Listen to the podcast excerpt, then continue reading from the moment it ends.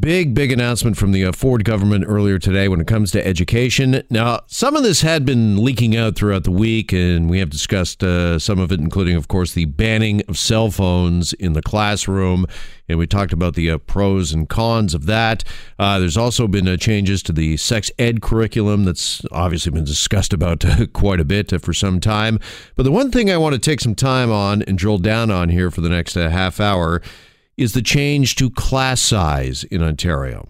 Now, those changes come after a months long consultation process that, according to the government, they got feedback from, how about this, 72,000, 72,000 different stakeholders that included educators, parents, and the union.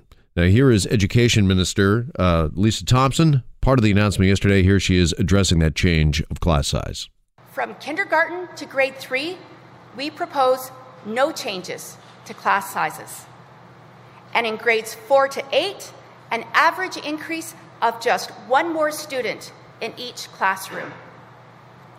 Our older and more mature students in high school would see the most change, with class sizes increasing to 28.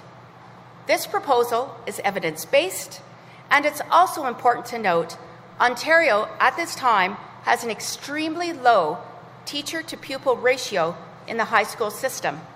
All right, a couple of interesting points I want to underscore there. The uh, last one, the fact that this almost brings Ontario in line, if you will, with the rest of the uh, provinces, because Ontario, up until uh, these announced changes, did have a uh, lower uh, student to teacher uh, class size ratio. Also, thought it was interesting the vernacular she was using to describe the high school students as being older and mature. I don't know how mature I was in high school, but uh, I might be an aberration. Somehow I uh, doubt it. Here is the uh, NDP education critic uh, Marit Stiles. Uh, she calls this a, a uh, sad day. Have a listen. I'm disturbed. Fewer teachers in our classrooms. And what Ontarians wanted to see, I think, coming out of this government's consultations, were an increase um, in the number of, of, teachers in classrooms, more one on one time for students. We know that that's what students need to succeed. All right, uh, so there you have it. The uh, back and forth uh, continues between the NDP and the Conservatives, this time over uh, class size, part of the changes announced today to education in this province. Let's uh, bring in uh, Annie Kidder uh, next. She's the executive director of People for Education to uh, lend some perspective on this, and she joins us here on Global News Radio 640 Toronto. Annie, good afternoon, and uh, thanks for being with us. No problem. All right, high school classes going from 23 to 29 kids. Uh, what does your experience tell you? Is that a good thing or is that a bad thing?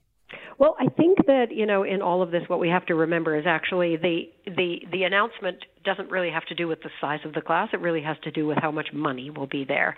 Um, so the average schools were funded, boards were funded for every 22 high school students. You got funding for one teacher, and now it's going to be for every 28 high school students. Uh, you get funding for one teacher. So it means that class sizes will definitely increase. It means that boards will have less money, um, and may, probably the biggest thing it means is less flexibility to go, you know what, in this area or for these classes, they need to be really small, but these ones can be bigger. So it it will take away some of the r- wiggle room that they've had. Okay, so do you um, see this as a cost cutting measure, and the Ford totally. government is putting the bottom line ahead of uh, the quality of education? Oh, I would never put it that way, actually. Um, okay. because, well, because with everything in education, you can't just it's it's not it's never that simple. So it is a cost cutting measure for sure. Um, the evidence about class size uh, is there isn't a ton of evidence showing absolutely that absolutely smaller classes equal increased or higher student achievement. That that evidence is not there, but there's definitely um, educators talk, and they're the ones with the experience about how um, how how they feel it's more effective to be in a smaller class because you can pay attention to all the different kinds of students you have. You can maybe you know adjust the learning in different ways. Um, you're not less likely to kind of lose track of kids, or or even deal with the fact that there are so many different kinds of kids in your class. So I'm I don't think you could ever go doing this will decrease the quality of education, but it definitely is a cost saving measure. And maybe the the more important thing, which I think you can say, is that this may be a matter of thinking about the funding first. And I, I think we would argue you always need to think about the education first. You know, what do we want to be doing? What are we trying to do? Um, and then what do we need to fund that? So, okay. Well, let, let me ask you though, because I'm sure there's some people in their cars right now listening and saying, "Listen, I've been asked to do more with the same, or in some case, some cases even less in my job. So why should uh, teachers uh, be any different?" Yeah, but this I mean ultimately this is this is not about teachers. This is about students, right? So this is about we're educating our next generation here who hopefully will do a better job than we've done, God knows.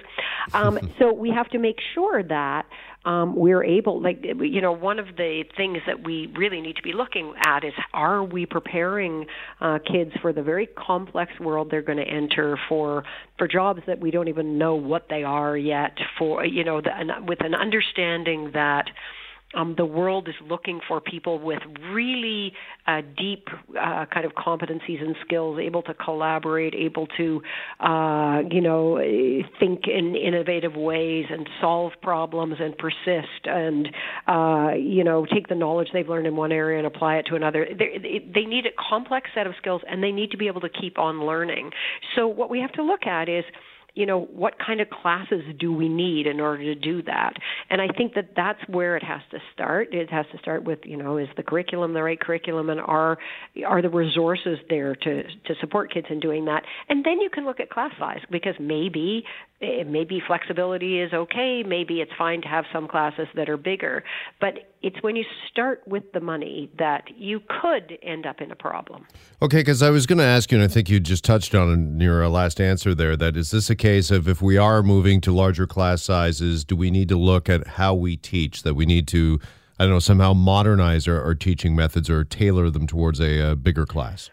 Well, it's hard because again, this goes, you know, it depends on the subject too. So, um, you know, what about classes that all kids don't want to take in high school? For instance, what about, you know, a dance class or a photography class or a very specialized math class in grade 12? Does that actually need to be really small?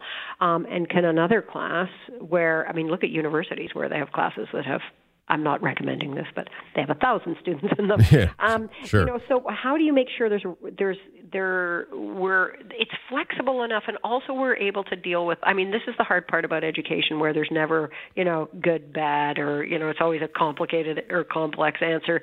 That that it it depends is the answer about class size, and it depends on what kind of class it is, what kind of kids are in the class, and you know, and what kind of teaching that particular class needs. You know, if some class classes are like a lecture, then it doesn't really matter how big they are. But if other classes are really, really interactive, think of, you know, grade 12 chemistry. Um, is it okay to have 40 kids in a grade 12 chemistry lab? Probably not. Um, so that's what we need to look at. What are we trying to teach? What kind of skills and competencies? What kind of knowledge? And then how do we make sure that there's the flexibility in order to deal with that? And mm-hmm. uh, you know, this one, I, you know, this one seems to be quite a lot about money. Um, and uh, and it'll be interesting to see how it rolls out. And again, they did say this morning this was rolling out over four years. And I think that the other piece in this is that we have to remember, in the case of education, uh, you know, education policy is rocket science. That it is actually complicated, and we have to think about all the possible consequences before sure. we just do things. Okay, let me ask you about one other piece of the puzzle because we've talked about teachers, we've talked about the government. What about the students themselves and parents? Should kids, particularly at the high school level, if these classes are going to get bigger, and we hear the teachers, one of the biggest challenges with a larger class size is keeping kids' attention and uh, being uh, and making sure that you're delivering the lesson to each and every uh, student, is part of that responsibility at that age on them and their parents to make sure that they're taking some responsibility for their learning. Oh, but it's uh, you know I I would say it's the when you're five, it's important that you're learning to take take responsibility for your learning. That is an incredibly important competency that should be being taught in school from the very beginning, and parents have part of that too. So it it is absolutely vital that kids are taking responsibility for their learning and understanding how to you know take feedback and change things and fail and try again and all of that do the work that they're supposed to be doing. Um, and i'm i think that that that, that is a vital part of this. And again for us more than class size probably we need to be looking at at curriculum at teaching methods, at understanding, you know, where the evolution needs to happen in education in order to make it fit into today's world. And I'm not saying class size isn't important at all; it is important too. But but you're totally right that it is vital that that kids take responsibility for their learning because that's part of what you learn as you are becoming an, an adult. To right. to take responsibility for yourself. Got to leave it there. Annie okay. Kidder with the People for Education. Annie, really appreciate the time and the perspective. Okay. Thanks so much for joining us. Thanks a lot. Bye bye.